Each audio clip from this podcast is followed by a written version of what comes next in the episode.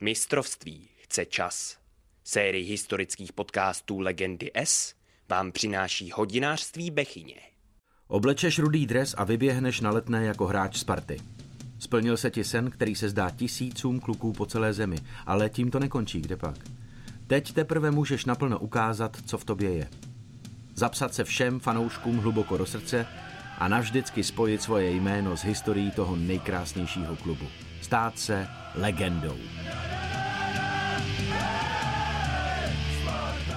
Legendy S, díl devátý, ani za milion.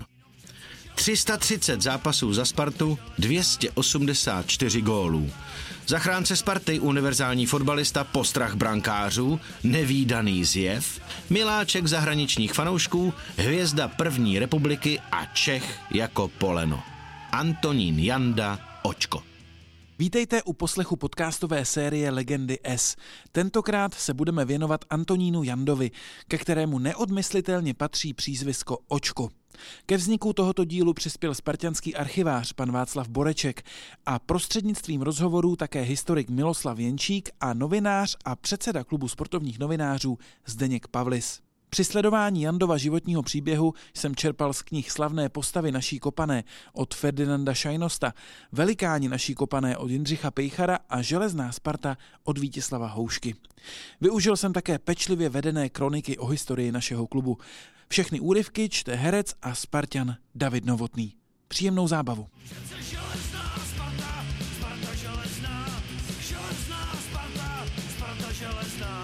Bylo mým nejvroucnějším přáním, abych léta, která z boží milosti jsou mi ještě dopřána, mohl zasvětit ti dílům míru a uchránil svoje národy před těžkými obětmi a břemeny války. V radě prozřetelnosti bylo však jinak rozhodnuto. Pletichy protivníka plného nenávisti nutí mne, abych na obranu cti svého mocnářství, na ochranu jeho vážnosti a moci k zabezpečení jeho državy po dlouhých letech míru chopil se meče. Těmito slovy začínal manifest zvaný Mým národům, kterým císař František Josef I. vyhlásil v roce 1914 první světovou válku.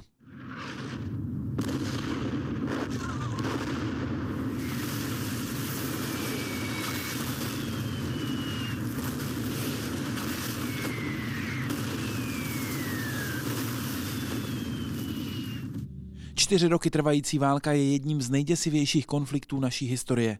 Já tenhle díl válkou začínám proto, že se výrazně podepsala i na osudu a fotbalové kariéře hlavní postavy této epizody naší podcastové série, Antonína Jandy. Se startem války hráči narukovali a rozjeli se na evropská bojiště. Odmlčeli se pravidelné soutěže, výrazně ubylo i přátelských zápasů. Ostatně fanoušci přestali mít peníze na to, aby si na fotbal kupovali lístky. V zemi, kterou se vřel hlad, dal každý svoji poslední minci raději za malý kousek jídla. Na hřištích cvičili branci z bodáky, jinde se mezi brankami pěstovali brambory a zelenina. Občas se vrátil některý z fotbalistů zpátky, postřelený a zafačovaný, jindy přišla jen zpráva, že se nevrátí vůbec. Takhle popisuje situaci československého fotbalu za války ve svém článku novinář serveru ihned Vojtěch Šajnost, mimochodem vzdálený příbuzný slavného spartianského funkcionáře Ferdinanda. Jehož knize se v tomhle díle budeme také věnovat. Pražské kluby válkou přišly o své opory. Na bojišti v Polsku zemřela hlavní hvězda pražského německého klubu DFC Robert Merz. Slávy na frontě zahynul výjimečně produktivní kanonýr Ladislav Medek a Sparta málem přišla o lídra svého útoku Václava Piláta, který nakonec naštěstí kritickým zraněním nepodlehl a později znovu hrál fotbal. Každopádně fotbal byl v obrovské mizérii, jak potvrzuje i historik Miloslav Jenčík. Dokonce se uvažovalo tak někde v roce 16 eh, za první světové války, že se Sparta zatím jako zastaví činnost do konce války, protože někdy byl problém, aby vůbec sehnali 11 lidí, kteří by nastoupili a nikdo nikdy nevěděl, kdo přijde a kdy nepřijde. Ve Spartě to v onu dobu vypadalo jako v roce 1905, kdy ji jen krůček dělil od úplného zániku. Po druhé v její historii se za války uvažovalo o zastavení činnosti. Nebyli hráči, nebyli činovníci, ale nebyli ani hrací rekvisity. V pozdějších dobách, když jsem byl již zase v Praze, byl jsem přímo konsternován upomínkou činovníka Čechy Smíchov, když jim vrátíme a zaplatíme 14 párů kopaček, jež nám zapůjčili, když mužstvo Sparty nemělo v čem hrát. Doplňuje Jenčíka ve své vzácné knize Slavné postavy naší kopané mezinárodní sekretář Sparty Ferdinand Šajnost. A v citaci z jeho knihy můžeme pokračovat. Na jaře 1915 jsem nastoupil vojenskou službu u 28. zeměbraneckého pluku v Linci. Do Prahy jsem se dostal až zase v roce 1917. Nalezl jsem zde již jen trosky oné slávy, již jsem předtím opustil. Samé neznámé tváře. Sparta byla outsiderem, porážena hlavně Sláví a Viktorií rozdílem pěti až šesti branek. Kapitán Jenda Vaník hrál za Slávii, Vlasta Burian a Šroubek za Žižkovskou Viktorii, Karel Koželuch a Feller za DFC, Pilát a Fivébr byli v Plzni, všichni ostatní na vojně. Mužstvo se zcela rozpadlo.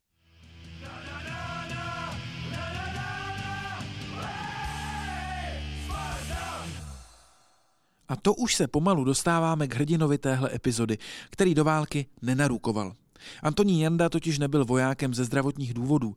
Při fotbale utrpěl zranění oka, které zanechalo následky. Měl ho od té doby trvale zavřené a pomrkávající. Odtud přezdívka Očko. Do Sparty přišel právě v jejím nejtěžším období v onom roce 1916 z klubu SK Praha 7, který tehdy ukončil činnost. Slovo si bere novinář a předseda klubu sportovních novinářů Zdeněk Pavlis. On se objevil najednou z Holešovic s bratrem a myslím, že v té v tý, v éře se hrál jako velice významnou roli, že on tu Spartu vlastně držel, stmeloval a s, s bráchou byly dva, to byly takový dva základní stavební kameny, kameny tehdejší Sparty, protože když se optali, kdo bude hrát v příštím zápase, tak vždycky říkal já, brácha a kdo přijde.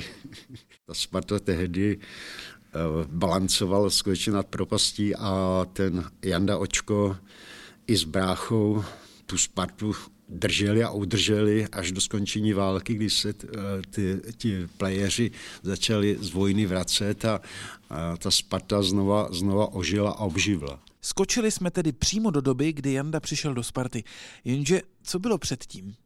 O Jandově životě před Spartou se toho ví minimálně, ale aspoň trochu nám historickou roušku tajemství poodkryje týdeník Sparta z roku 1923, kde se o Jandovi píše. Narodil se dne 21. července 1892. To ať si zapamatují ti, kteří si navykli říkat starý Janda a kteří o něm tvrdili, že jeho domovnice povídala, že jest mu jistě přes 40 povoláním strojní zámečník, zaměstnán v dílnách československých drah na Praze 7. Tonda jest ženat a šťastným otcem dvou dcer, které obě umějí naspaměť bezvadně pravidla asociační kopané. Svoji fotbalovou kariéru započal v roce 1908, tedy jako 16-letý v maninském týmu, odkuč roku 1909 přesídlil do SK Letné, kde hrál již v A týmu. V roce 1911, tedy po dvou létech, zříme Jandu v SK Praha 7 jako kapitána A mužstva, kdež propracoval se na prvotřídního hráče a tak v roce 1916 byl často viděn, jak okukuje hřiště ACS, funkcionáře, zařízení klubu a tak dále. A jednoho dne, když se konečně zbavil nervosy, vidíme jej podávat i zamaštěnou přihlášku do klubu. Byl přijat. Kapitánem mužstva byl tehdá Vaník. Tázal se nově přišedšího, kde chce hráti, zdali levé křídlo nebo beka. Janda, jež to právě sedm měsíců odpočíval od fotbalu, rozhodl se pro beka.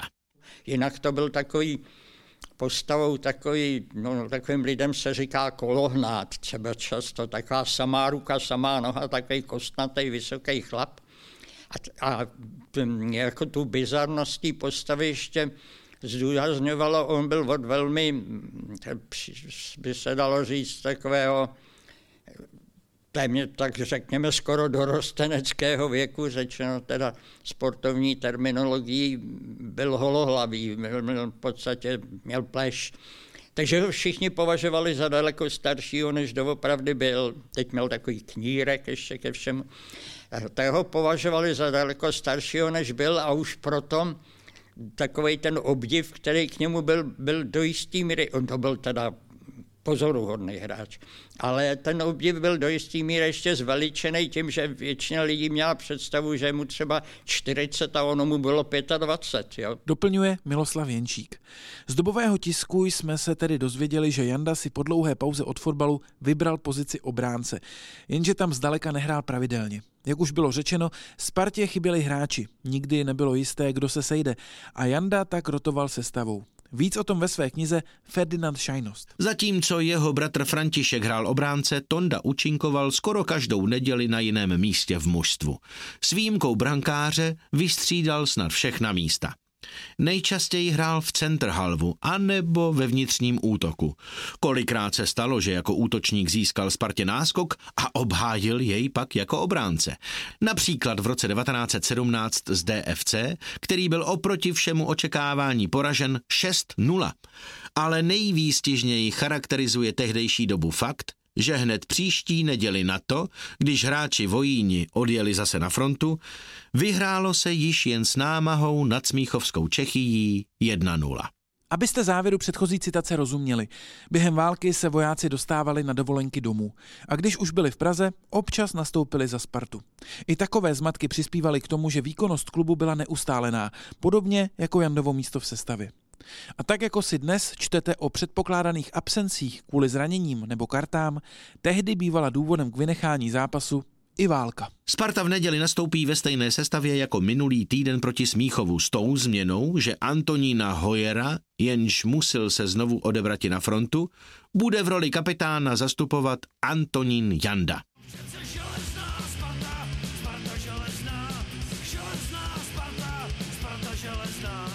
Poprvé jako útočník zahrál Antonín Janda v roce 1917, jak se píše v klubové kronice, která se uchovala v našem archivu na letné. Jak byl Janda objeven jako skvělý útočník? Bylo to 8. dubna 1917 a Sparta hrála na turnaji pražského DFC proti vídeňskému mužstvu Rudolf Fihl. Vedla 2-0 a zdála se jistým vítězem ale hosté byli velmi dobrým soupeřem. Náskok tento vyrovnali a tím povzbuzení dali vše do hry a obraz hry se změnil. Vídenčtí nyní vedli 4-2. Zápas se chýlil ke konci a útok Sparty marně se snažil o úspěch. Tehdy přešel Janda poprvé na pravou spojku a přivodil nečekaný obrat, vyrovnal obě branky vídeňských a za stavu 4-4 vstřelil i vítěznou branku. Janda nicméně nebyl v době války pro Spartu v uvozovkách jen fotbalistou. On scháněl kopačky, oblečení, míče a držel celý klub v chodu. Právě díky jeho obětavosti a lásce ke Spartě přežil klub až do konce války. Než se k tomu ale dostaneme, chci vám ilustrovat, jak výrazný Janda na hřišti byl. Vezměme tedy do ruky klubovou kroniku z roku 1918 z výstřižky z novin a čtěme. 19. února 1918 Sparta Bubeneč 4-0. Sparta podává obětavý výkon a vítězí. Vynikal obzvlášť Janda. Ve 23. minutě se právě obránce Janda zúčastní střely na branku Bubenče. Jeho míč sice brankář zachytil, ale nedostatečně, takže Tlamicha jej může lehce dorazit. 5. března 1918 Sparta Smíchov 3-0. Úvodní branku Sparta vstřelila ve 21. minutě. Hned po následném výkopu podniká Sparta další útok a střední záložník Janda dlouhou ranou k tyči zvyšuje náskok na 2-0. 11. června 1918 Sparta Slávia 0-1. Kapitán AHC Sparta Antonín Janda hrál při neděli svůj stý zápas v rudém dresu a podal jako obvykle velmi dobrý výkon.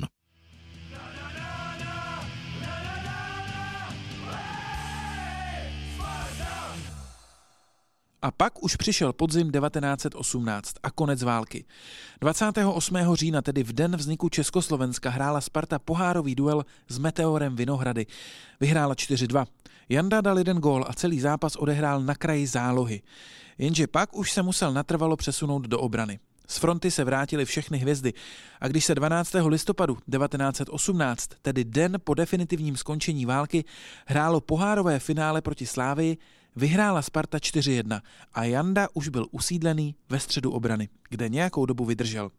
Konkrétně až do derby proti Slávii v červnu 1919. Dejme opět slovo Ferdinandu Šajnostovi. V útoku nám to neklapalo. Byla kombinace, byla převaha, ale žádné branky. V prvém mistrovství na jaře 1919 proti očekávání prohrála Sparta s Unionem Žižkov. Chyběly již jen dva zápasy a Slávia měla před Spartou náskok dvou bodů. Sparta měla sice lepší skóre, ale musela bezpodmínečně nad Slávií zvítězit. Kde kdo byl přesvědčen, že Slávii mistrovský titul již nemůže ujíti. Já byl tehdy předsedou fotbalové sekce Sparty. Dospěl jsem k přesvědčení, že se musí hráti va bank, že se musí střílet góly. Bez Jandy v útoku jsem si to neuměl představit a zařadil jsem ho proto na levou spojku. Bylo z toho obrovské pobouření v klubu. Celá fotbalová sekce resignovala. Kde kdo to označoval za bláznivý kousek, ale já přece věděl z válečné doby, co Janda svou dravostí v útoku dokáže. A nepovolil jsem. Nepovolil jsem, ani když několik minut před začátkem zápasu vyslovil s tím nesouhlas samotný Václav Pilát to neprohraje Sparta, pravil, nýbrž Ferda Šajnost. Pilát byl bez sebe z toho, protože on byl takový cizelér té hry, jemně přihrávku přímo jako na nohu, to je jako prostě dokonalej technik a teď vedle něj tenhle podle něj blázen, ten Janda, který tam lítal jako šus a jako prostě za míčem a tak, tak, tak, tak Pilát o něm nechtěl slyšet. Ale Janda mi stiskl ruku a já věděl, že se nesklamu. A nesklamal. Nikdy nehrálo mužstvo tak nervózně jako tehdy. Zvláště útočná řada. Dvě desítky nařízeny proti Slávii a obě zahozeny. Ale v druhém poločase přece jen Tonda Janda vyrobil dva krkolomné góly a zápas se vyhrál. Sparta byla mistrem. Sparta tehdy zvítězila 2-0 a my si můžeme průběh závěru zápasu přiblížit i prostřednictvím reportáže v časopise Sportsman.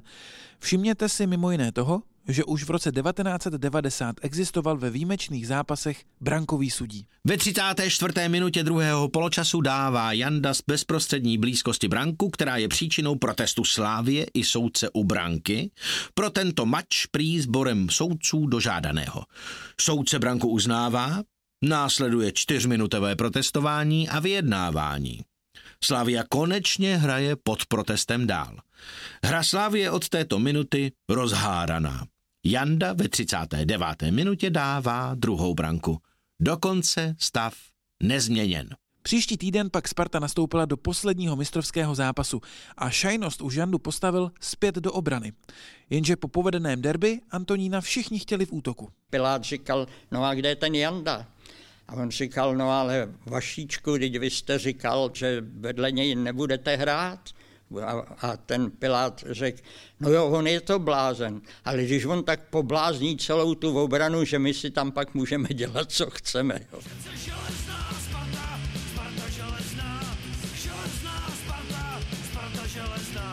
Janda byl důležitým hráčem i pro vznikající československou reprezentaci. V roce 1919 hned dvojnásobně. České sportovní obci se totiž sešly hned dvě pozvánky na velké mezinárodní turnaje. Začátkem června se v Římě konaly vojenské hry a koncem tohoto měsíce pak v Paříži takzvaná Pershingova olympiáda, pojmenovaná po americkém generálovi, na které se měly představit všechny vítězné země první světové války.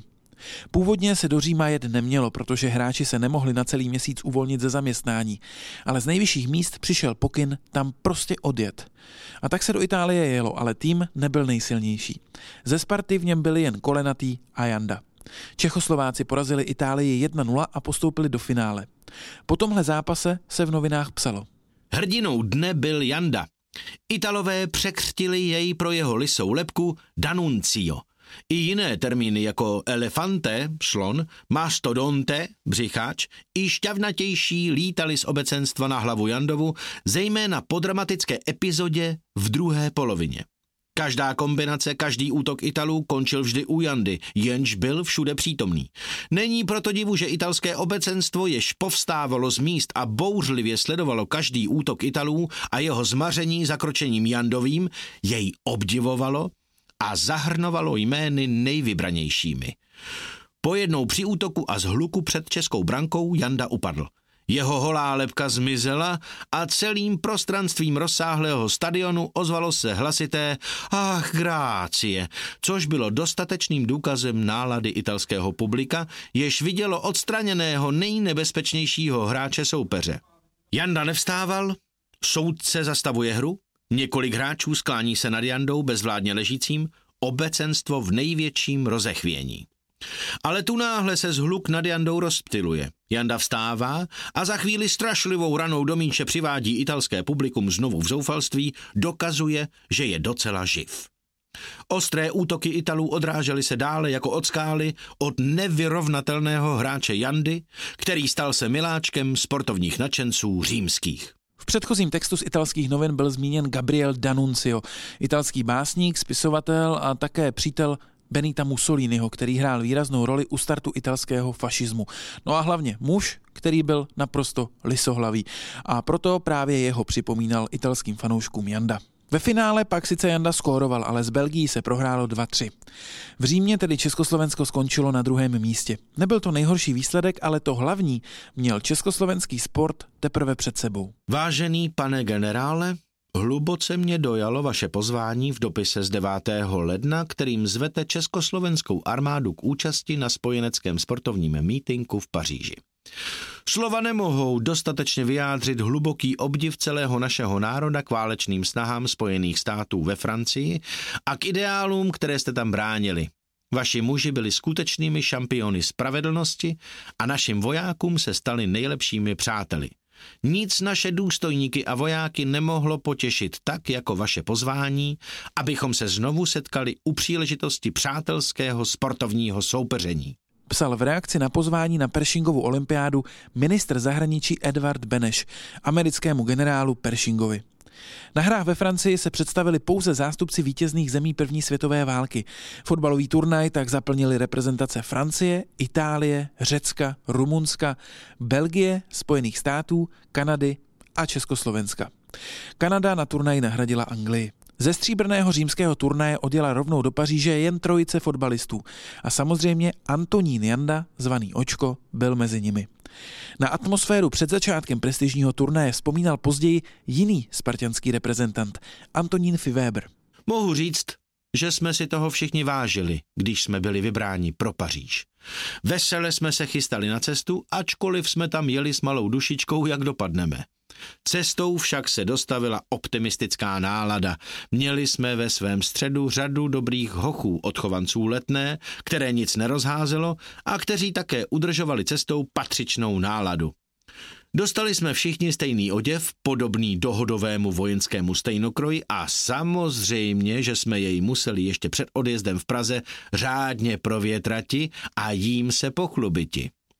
Nádražím počínaje byli jsme však podrobeni tuhé kázni a disciplíně. Vojna byla jako řemen. Joanville byl vybudován stanový tábor a my jsme měli v něm přidělenou malou osadu. Zařídili jsme se i hned po svém. Jídla s příslušenstvím bylo dost a to po válce bylo přece to hlavní. Dostali jsme svého kuchaře, amerického vojáka, který nám vařil po našem, ale z konzerv. A tehdy jsme se přesvědčili o zbytečné zaujatosti proti podobnému jídlu. Chutnalo nám znamenitě a s naším kuchařem jsme se velmi zblížili, ačkoliv jsme si špatně rozuměli, ale od čeho by bylo deset prstů. Těžko jsme se s ním a on s námi loučili a nalezli jsme v něm nejhorlivějšího svého příznivce a povzbuzovatele. Jinak měl ale život v táboře přísnou kázeň, každý náš krok byl neviditelně hlídán. Dělalo nám to však dobře a nakonec jsme měli všichni radost, že jsme československému jménu dělali jen čest. Pro francouze byly jasnými favority domácí a Československo bylo vnímáno spíš jako outsider, jenže vývoj ukázal, že síla reprezentantů nového československého státu je obrovská. Nejdřív si naši smlsli poměrem 4-1 na Belgii.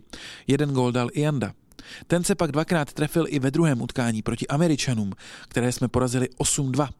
Skupina pak skončila naším vítězstvím 3-2 nad Kanadou. Janda, nazývaný pro lisinu Café Olé, tedy káva s mlékem, byl miláčkem hlediště, hlavně Američanů, kteří ho považovali za 50-letého a nedovedli proto pochopit ten jeho mladiství elán. Tondovi ovšem tehdy bylo pouhých 28 let. Z taktických důvodů však neuznal za vhodno někomu něco vyvracet. Na konci zápasu celý stadion volal Café ole! On byl populární díky své vizáži, že?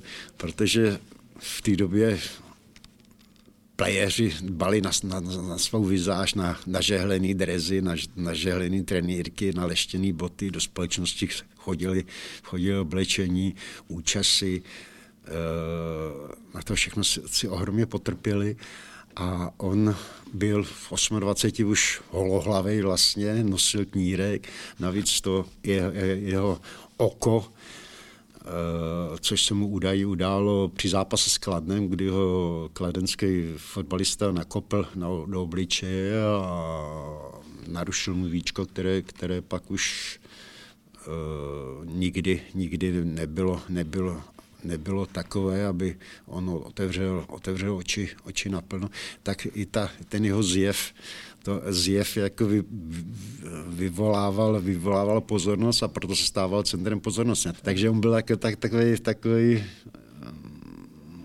úvozovkách řečeno exot na fotbalových hřištích, plus ten jeho styl hry, kdy on začínal vlastně jako obránce a s nikým se ne, nemazl, hrál to skutečně od podlahy, tak eh, tomu asi získal takovou popularitu. Dodává Gandovi novinář Zdeněk Pavlis.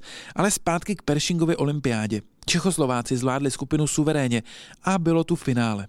Na stadionu Colombes ho sledovalo 50 tisíc diváků, což byl v té době kontinentální rekord. Janda ve skupině hrával v útoku, tak jako Odjera ve Spartě. Kvůli absenci Hojera se ale pro finále musel stáhnout do obrany. V závěru druhého poločasu za nepříznivého stavu dal ale trenér Maden pokyny, aby se Janda vydal do útoku. Pěkný popis zápasu nacházíme v knize Jindřicha Pejchara Velikáni naší kopané. Hrála se už druhá půle. Naši nemohli zabrat. Hra jim nešla a situace začínala být vážná. Galský kohout vedl nad českým lvem Francouzi byli na výši situace a nepochybovali už o vítězství. Jen hromotluk s vysokým čelem, který před koncem utkání přešel z obrany do zálohy a odtud dál do útoku, je mátl. Vrhal se do boje jako lavina. Nic před ním neobstálo. Složit, dal jemný pokyn trenér francouzů. Seznámit holohlavce se zemí, žádal dav domácích fanoušků v hledišti. Čechoslovák se řídí do pokutového území přímo do záhuby. Obránci jej očekávají, rozkročují se, zaujímají bojovou pozici. Lákavý centr se snáší do trestného území. Janda cválá svým tempem, které už dávno fotbaloví diváci pojmenovali jako mašina. Až do té doby byl francouzský brankář celkem nezaujatým optimistou a myslel už na pocty za vítězství. Nyní si vybíhá promít z branky, věří svým obráncům. Ve chvíli, kdy Čechoslovák v prudkém běhu napřahuje nohu ke střele, berou ho francouzi do lisu. Na hřišti to zadunělo, jako když půl tuctu pytlů mouky spadne mlináři na zem. Diváci strnuli. Hranatý Čechoslovák letí vlastní setrvačností do branky. V běhu, jen tak mimochodem, sbírá sebou oba obránce. Optimista brankář je mrštěn vzad – v té pohnuté chvíli vrací se do dětských let, kdy se houpával v síti. A teprve po klubku lidských těl končí v brance svou dráhu i kožený míč. Vyrovnáno. Toník Janda Očko rychle vstává, oklepává si prach, radostí ukazuje soupeři své zuby a běží do středu hřiště. Spoluhráči mu úznale oprašují tričko na zádech. Čechoslováci se už nezastavili. Janda dal ještě další gol a utkání skončilo 3-2. Noviny měly o čem psát. Pražský kanonýr jim zabral celé stránky a jeho fotbalové hvězdě opět přibylo záře. Čechoslováci tak oslavili své první velké vítězství. Na turnaji ve Francii na svou stranu získali nestrané diváky a Janda se stal opravdovou hvězdou světového fotbalu. Tohle se po zápase 30. června 1919 psalo v americkém deníku Chicago Tribune. Američtí vojáci zanačeného potlesku, jenž následoval po posledním zahvíznutí, odnesli na ramenou plešatce Jandu, důrazně hrajícího československého forwarda, který byl nejzajímavější postavou mače.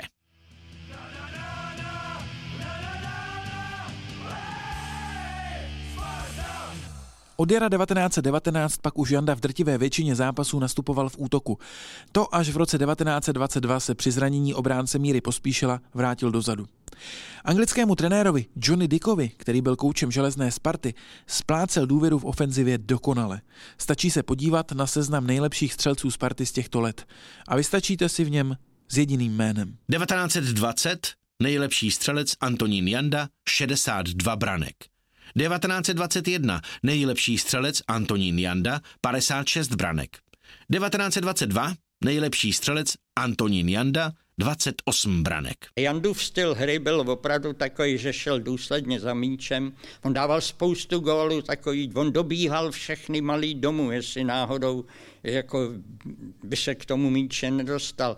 Zásadně dělal věc, který v té době takový ty respektovaní útočníci nedělávali, šel do odkopu obráncům, šel prostě, atakoval tu obranu neustále jako a, a dostával se do situací, z nich že dával góly. Když jsme u charakteristiky Jandovy hry, můžeme si vypomoci dalšími citacemi z historických knih.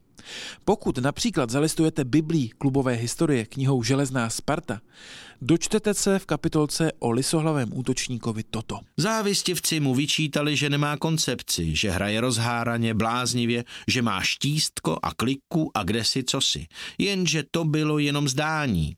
Ve skutečnosti měl Janda výtečné vlastnosti. Byl bleskurychlý, energický, nevyčerpatelný, byl neodolatelný rozrážeč, byl oheň, a úder. Měl neobyčejnou střeleckou potenci, žádný míč pro něho nebyl ztracen. Uměl vyrobit množství krkolomných i úchvatných gólů, byl ideálním koncovým hráčem. Léta hrával v obraně a přesně věděl, co obránce nemá rád a kdy ztrácí klid a míč. Neračte se mílit. V tom, že Janda cválal za každým balónem, že se nebál postavit do rány a do odkopu, byl záměr, nikoli náhoda. Že dobíhal a dorážel míče skažené kiksnutím obránců, to nebyla náhoda, to byla předvídavost, to byla generalizace nastřádané zkušenosti. V tom, že dokázal překvapit a oblafnout brankáře, nebyla náhoda, nýbrž postřeh, psychologie a cílevědomá taktika a pohotovost. Skočíme na chvíli trochu dopředu, konkrétně do roku 1923. V březnu onoho roku odehrál 87 kg vážící Janda svůj třístý zápas v rudém dresu a v týdeníku Sparta mu samozřejmě věnovali velký prostor. Ze všech charakteristik Jandovy hry můžeme tuhle považovat za nejpřesnější, protože vznikla v okamžiku, kdy stále neděli co neděli střílel v rudém dresu branky. Co znamená Janda, mohli by vyprávět ti forwardi a ti bekové a ti golkýpři, kteří měli za úděl stavěti se na odpor jeho rašům a dělovým ranám. Kolikrát ten ne a ne náš forward zabrat, až přeci jen Janda našel cestičku do svatyně protivníkovi. Při své síle a tělesném fondu je neobyčejně pohyblivý a průbojný. Nemiluje žádné frajeřinky, ale beze všech příkras hraje účelný fotbal.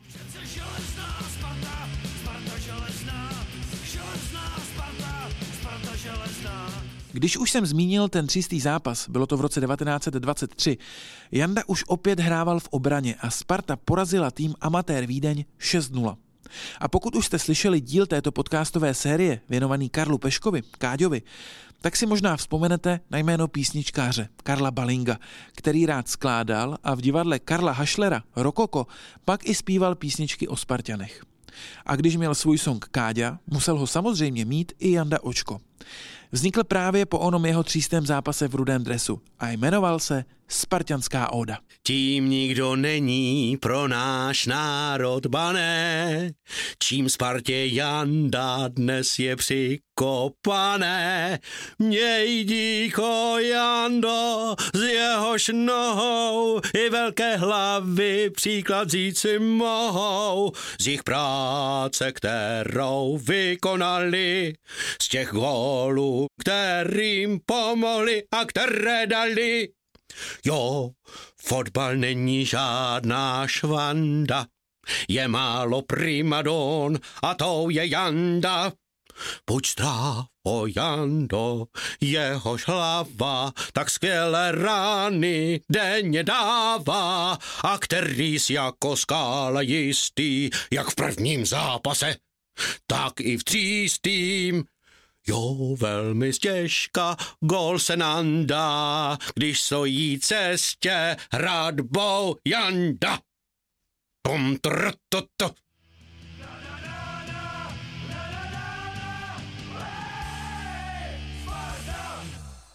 O Jandovi dosud mluvíme jako o chytrém hráči, který se nebojí žádného sprintu a není mu cizí žádný souboj. Ale je třeba dodat, že styl jeho hry se postupem času pod vlivem kvalitních spoluhráčů také měnil. Získával přeci jen techničtější kontury. Víc o tom ve své knize Ferdinand Šajnost. Janda měl kostru, která snesla každý náraz. Měl ocelové plíce a svaly, které snad neznali únavu. Ano, to všechno je pravda. Snad v prvních dobách byly ta síla a rychlost hlavními faktory. Později podle vzoru Piláta a Sedláčka kultivovala se i Jandova hra. Stala se stylovou. Nabíhal do volného prostoru již v okamžiku, kdy tam Pilát nebo Sedláček posílali míč, stejně tak míče zahrával a nezapomenutelný je jeho způsob, jakým přebíhal před Sedláčka na křídlo, aby tento přes hlavu kryjícího zadáka na něho prohodil. Než se dostaneme k další historce o Jandovi, je opět potřeba zaměřit náš pohled k národnímu týmu. V Antwerpách na olympijských hrách Čechoslováci postoupili do finále, kde Káďa kvůli řízení zápasu odvolal mužstvo do šaten a naše reprezentace byla vyloučena. Janda tam nicméně nastřílel sedm branek, což stihl v pouhých dvou zápasech. Na Československo pak bylo pohlíženo jako na černou ovci fotbalové rodiny a moc zápasů tak reprezentace nehrála. Výjimkou byl první přátelský duel Československa v historii v roce 1921, kdy jsme v Praze přivítali Jugoslávii a zvítězili jsme 6-1. Janda dal dva góly. V listopadu stejného roku pak do Prahy dorazil silný tým Švédů. Před zápasem ve švédských novinách vyšel rozhovor s anglickým trenérem Sparty, Johnem Dickem, který mimo jiné odpovídal na otázku, kterého hráče považuje za nejlepšího v Čechách. Centrhal v Sparty Káďa stojí ve třídě pro sebe a odlišuje se od všech ostatních fotbalistů na kontinentě. Uplatnil by se v kterémkoliv anglickém profesionálním klubu. A pak je tam Janda. Po Jandových ranách budou pálit prsty švédského golmana. No a právě švédský golman Lindberg si nakonec opravdu Jandu zapamatoval navždy. Listopadová Praha byla pod sněhem, hostující Švédové se v nepříznivém počasí cítili jako doma a vedli 2-1. Jenže pak přišla Jandova chvíle. Nejdřív si jdejme tak, jak ji popsal časopis Sportsman 16. listopadu 1921. Ve 34. minutě dojde k situaci, která, jak byla rozřešena pohotovým Jandou, je jistě velmi vzácná v mezinárodních mačích a rozveselila diváky nejen tím, že náš národní tým dobil jim druhé branky, ale zvláště pro způsob, jak ji bylo dobito. Způsob, který nepostrádal humoru. To byl takový ten jeho pověstný, pověstný kousek, který vešel, vešel do historie, když švédský, švédský brankář chytil balón. Eh, diváci řovali gol, protože mě byli v, dožili v domění, že ho chytil už za brankou čarou. No a brankář ho položil a pokřikoval na rozhodčího, aby se šel podívat, podívat, kde ten míč vlastně je, že ho chytnul před čárou a, a očko přiběh a kopnul mu to do brány a rakouský, rakouskému rozhodčímu, který, který ten zápas pískal, nezbylo, nezbylo než tu branku uznat. Po zápase pak podle vzpomínek pamětníků rakouský sudí Heinrich Račury vzpomínal. Ten Janda Lišák jeden. Takovou branku jsem dosud v mezistátním utkání nezažil. Byl jsem si vědom, že jsem předtím nepískal. Hra tedy nebyla přerušena. Byla to jen nešikovnost švédského brankáře, že pouštěl míč. Ale prosím vás, kterému jinému hráči než Jandovi by takhle rychle napadlo, že se to dá využít.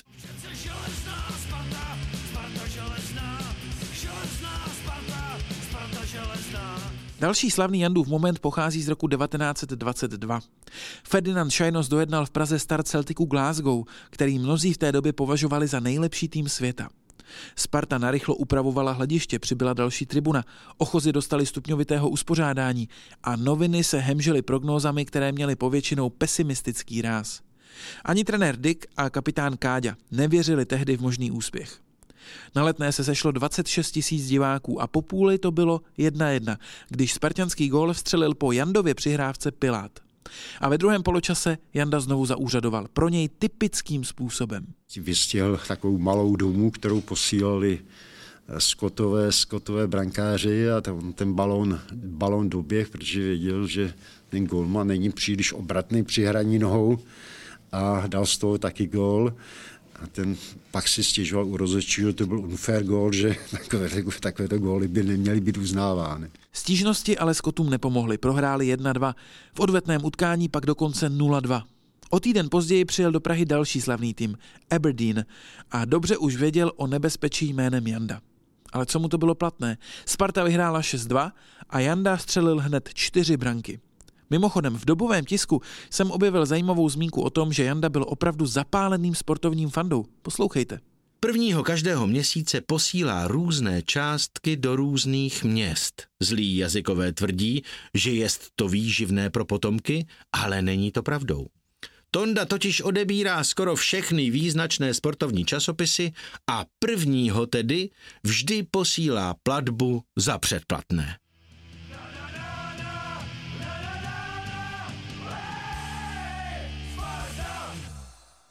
Teď je čas věnovat se zahraničním zájezdům Sparty, při kterých Janda také zářil. Během své působnosti ve Spartě projezdil na turné Německo, Rakousko, Uhry, Jugoslávii, Švýcary, Francii, Belgii, Dánsko, Španěli, Švédsko, Norsko, Itálii a dostal mnoho lákavých nabídek na přesídlení. Než náš Tonda zůstal věrným. Psalo se v roce 1923 v klubovém týdeníku Sparty. První větší výjezd týmu se konal na přelomu let 1920-1921 a mířil do Itálie, kde Sparta porazila Janov 8-0 a Milán 4-0. Janda nastřílel celkem šest branek a italské noviny nešetřili chválou. V útoku Sparty řádil jako výbušná hmota divý muž Janda. Je to fotbalista, který by asi u nás nebyl dlouho naživu. Kdyby totiž v barvách našeho klubu někdo dělal takové střelecké zázraky jako včera Janda, pak by ho nadšení diváci určitě z radosti umačkali. Janda je smršť. Brankář bezvládně padá na zem, když se před ním zjeví tento bezvlasý fenomén a vstane pak jen proto, aby mohl vylovit míč v síti. Hlavním cílem spartianských zájezdů ale bývaly Pyreneje. Abychom si to dosadili do kontextu, tady je přehled všech zájezdů Sparty na Pyrenejský poloostrov v době působení Jandy a také přehled výsledků, které tam Pražené zaznamenali. Pokud správně počítám, byl Tonda ve Španělsku celkem pětkrát. Poprvé se Španěli na jejich půdě utkala se Sparta 1. ledna 1921. Toho dne poražen AC Bilbao 3-1 a druhý den v odvetném zápase 4-1. 6. ledna 1921 hrál se v Bilbao zápas Sparty proti 11 baskických provincií výsledkem 3-2 pro Spartany. 10. ledna 1921 byla Sparta poprvé ve Španělsku poražena od Real Sociedad San Sebastián 2-4. Další zájezd do Španělska v zimě 1921 až 1922 měl výsledky. 25. prosince 1921 z FC Barcelona 3-2, 26. prosince z FC Barcelona 0-2, 1. ledna 1922 z AC Bilbao 5-3, 6. ledna proti madridské 11. v Madridě 3-4, 7. ledna AC Bilbao 4-0, 8. ledna výběr města Bilbao 2-3. Při dalším zájezdu na přelomu let 1922-23 byla cílem Sparty jen Barcelona, kde Espanyol třikrát poražen. 31. prosince 1922 1-0, 1. ledna 1924 4-0 a 6. ledna 4-0. Dne 7. ledna zvítězila Sparta v Barceloně nad Mannheimem 4-0. Další výjezd na přelomu let 1923-24 měl největší program a hrálo se poprvé v Portugalsku. 25. prosince 1923 FC Barcelona 0-1, 26. prosince FC Barcelona 1-2, 30. prosince Valencia 5-1, 1. ledna Valencia 1-2, 6. ledna reprezentační jedenáctka Lisabonu 5-0, 13. ledna Sporting Lisabon 2-2 a 17. ledna v Madridě proti reprezentačnímu týmu Španělska 2-3. Po páté byl Janda v Pyrenejích před odletem na zájezd do Spojených států v roce 1926. Z dnešního pohledu se to zdá neuvěřitelné, ale z před chvílí zmíněného přehledu máte jasnou představu, že Sparta jezdila do Španělska prakticky každou zimu a hrála tam před deseti tisíci diváků proti těm nejslavnějším týmům země, vlastně i celé Evropy. A rozhodně nepropadala. Janda ten patřil mezi miláčky španělského publika. České noviny to v roce 1921 potvrzují, když přinášejí přehled toho, co se psalo ve Španělsku po zápase proti Barceloně. Konečně jsme na vlastní oči viděli ve snách touženou Spartu. Pravíme, že jsme viděli nejlepší mužstvo, jaké kdy hrálo na našich hřištích – a Janda? Sympatie vůči Jandovi jsou procesem evolučním. Zpočátku nám byl úplně antipatický. Ke konci první půle našeho prvního zápasu jevilo už o něj obecenstvo zájem. Sympatie vůči němu vzrůstala a na konci všichni říkali, že je to pašák kluk. Hráti v Barceloně ještě jeden zápas, odneslo ho obecenstvo vítězoslavně ze hřiště. V roce 1923 píše domů do novin ze Španělska o Jandově popularitě také Ferdinand Šajnost. Největší popularitě těšil se Janda. Jeho výraz obličeje pamatoval si kde kdo. Když jsme na zpáteční cestě se stavili v San Sebastianu, kde jsme ani nehráli, ale kde nás znali z dřívějšího zájezdu, obklopil nás regiment mládeže a všechno volalo Chanda, Chanda. A u šajnostá můžeme ještě zůstat. Ve své knize Slavné postavy naší kopané totiž také zmiňuje Jandovu popularitu za Pyrenéjemi. Když si přišel ke mně na hřišti Sparty pán, který se představil jako profesor a spisovatel. Byl poprvé na fotbalovém zápase a vysvětloval mi, proč vlastně přišel. Nerozumím kopané a snad jsem byl i jejím odpůrcem, ale letos jsem byl o prázdninách ve Španělsku a tam jsem se přesvědčil, co ti vaši hráči udělali za propagaci pro stát a národ. Marně jsem jim vykládal, odkud jsem a kdo to jsou Češi. Pak ale najednou padla slova Chanda a Káďa ze Sparty, z Prahy. Dohodli jsme se a už jsem měl kolem sebe samé přátele. Celá společnost si se mnou ťukala na zdraví Chandy a Kádi.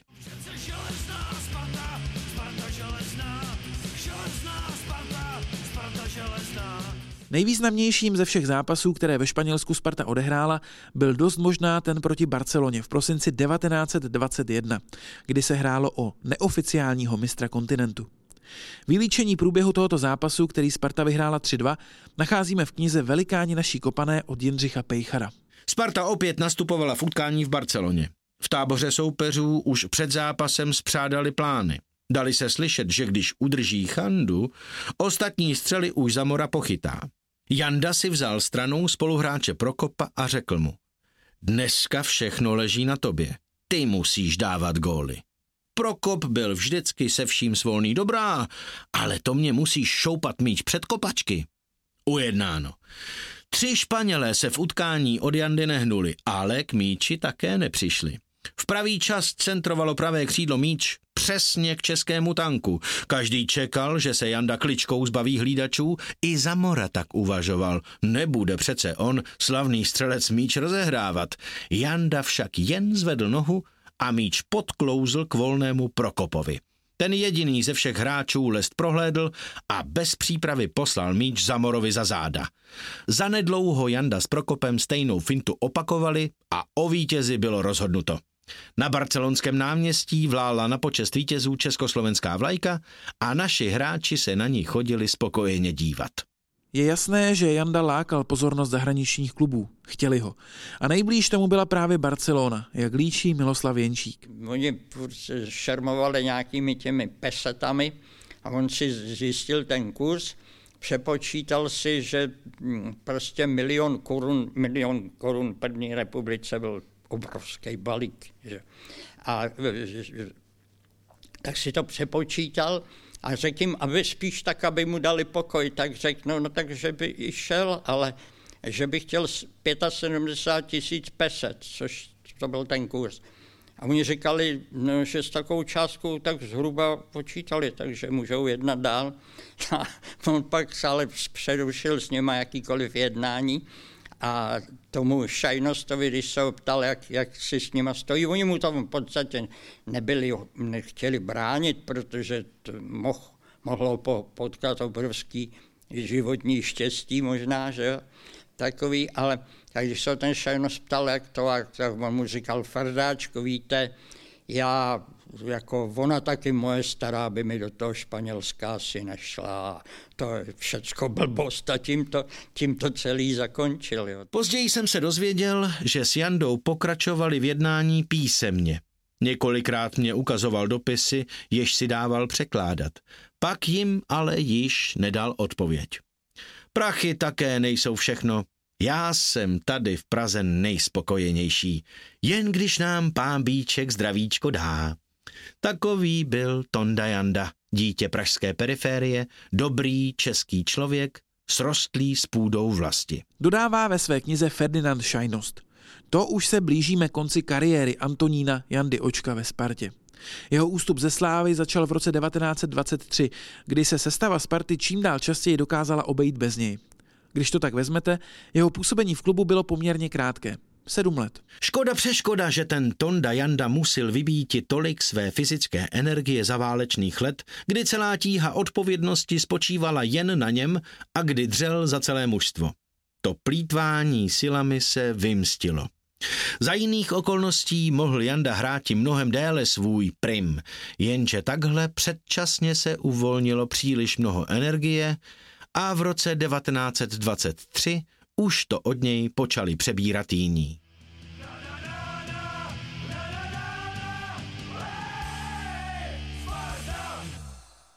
Janda byl jednou z hlavních součástí železné Sparty, která dominovala československému fotbalu.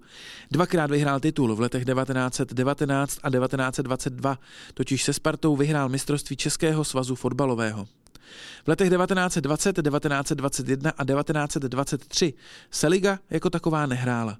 Sparta ale v každém z těch roků ovládla takzvanou středočeskou třídu, což byla nejkvalitnější soutěž v republice. Jandova spartianská bilance se nakonec v roce 1924 zastavila na 330 zápasech a 284 gólech. Kamarádům povídá s velmi vážnou tváří, nezmar Janda ve Spartě as v měsíci září. Já již musím přestat hrát, ve Spartě mé milé, ustoupit ti nyní chci mladší síle jiné. Hrál jsem s vámi dojista hezkou řádku roků. Osvědčil se v útoku, s úspěchem i v beku.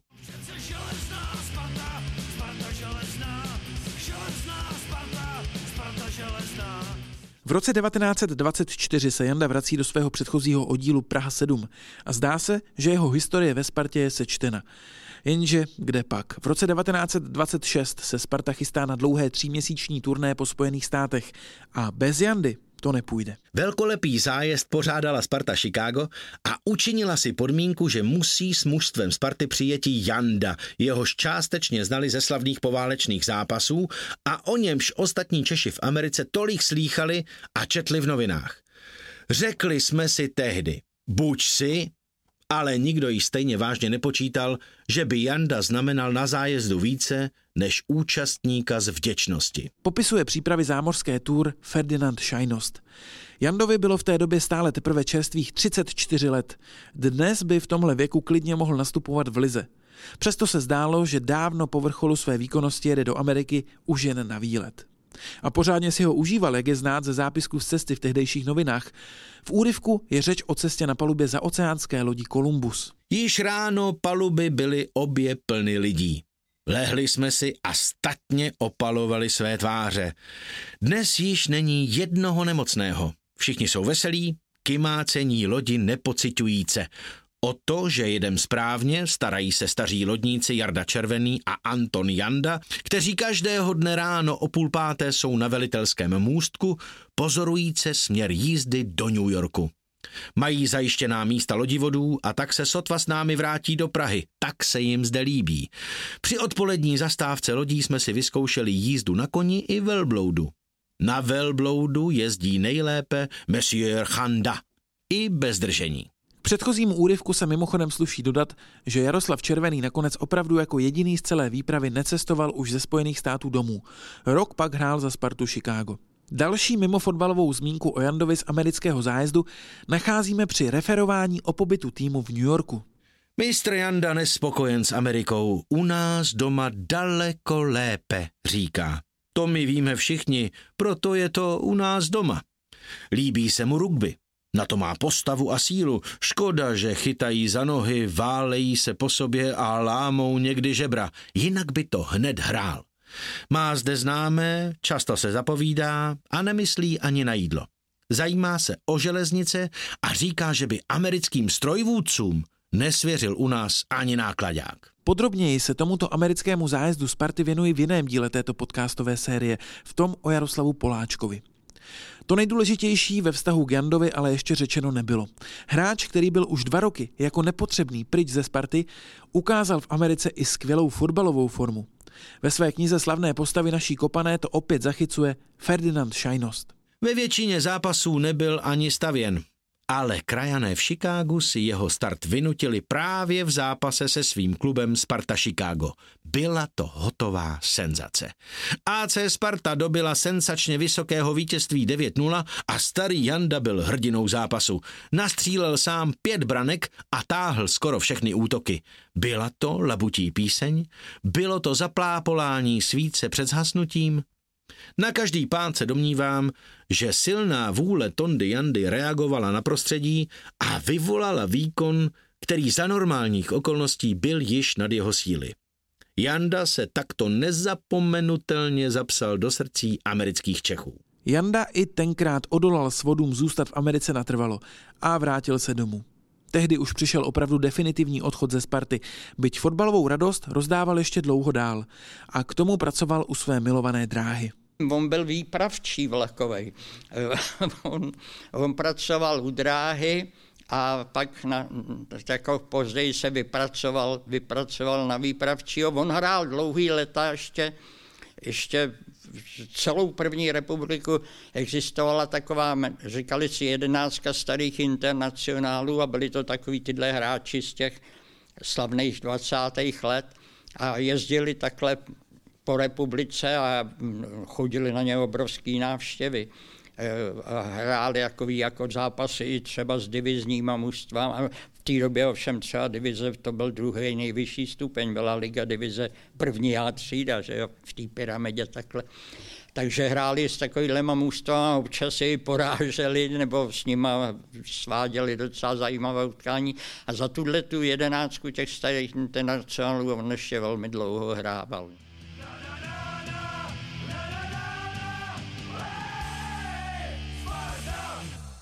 Tento díl se výrazně opíral o svědectví spartianského funkcionáře Ferdinanda Šajnosta a tak mu dávám teď v závěru naposledy slovo. Když jsme tak po světové válce projížděli křížem krážem Evropou, vyvolávajíce v každé zemi, kam jsme zavítali, bezplatnou tiskovou propagaci našeho národa, která by jinak nebyla dosažena ani za desítky milionů, říkával jsem, že je to mužstvo nejúspěšnějších konzulů své země. A tak jsem říkal, že kdyby přišla nová potopa a hledalo by se deset lidí pro Noémovu archu, doporučil bych tam náš národní tým. Ale kdyby tomu týmu byl vyhrazen menší počet, pak bych především trval na tom, aby tam byli zachráněni Káďa a Janda. Najít dochovaný záznam hlasu Antonína Jandy se mi bohužel nepoštěstilo a tak epizodu věnovanou právě tomuto pozoruhodnému fotbalistovi zakončíme alespoň jeho citací z knihy Velikáni naší kopané od Jindřicha Pejchara. Proč byla železná Sparta tak populární? Určitě proto, že jsme byli všichni výborní kamarádi a moc jsme si rozuměli. Úspěch klubu nám byl nade všechno, osobní spory se zdály být docela malicherné. Chtěli jsme být na hřišti neporazitelní a věděli jsme, že jednotlivec neznamená proti kolektivu z hola nic. Všichni jsme měli radost, když se někomu něco povedlo. A co jsme sami uměli, dali jsme mužstvu. Když dostala Sparta novou tribunu, řekli nám výboři, vy na ní vyděláte. Na vás záleží, jestli bude brzo zaplacena. A tak jsme sjezdili skoro celou Evropu a hráli jsme do roztrhání těla, jen abychom ulehčili svému klubu v těžké finanční situaci. Nikdy nás nenapadla otázka, co za to. Dovolenou jsme neznali, protože jsme si ji vybírali právě na zahraniční zájezdy. Dneska už to zní jako pohádka. Inu, časy se mění. Přeju každému, co mu fotbal přinese, jen když si to opravdu zaslouží.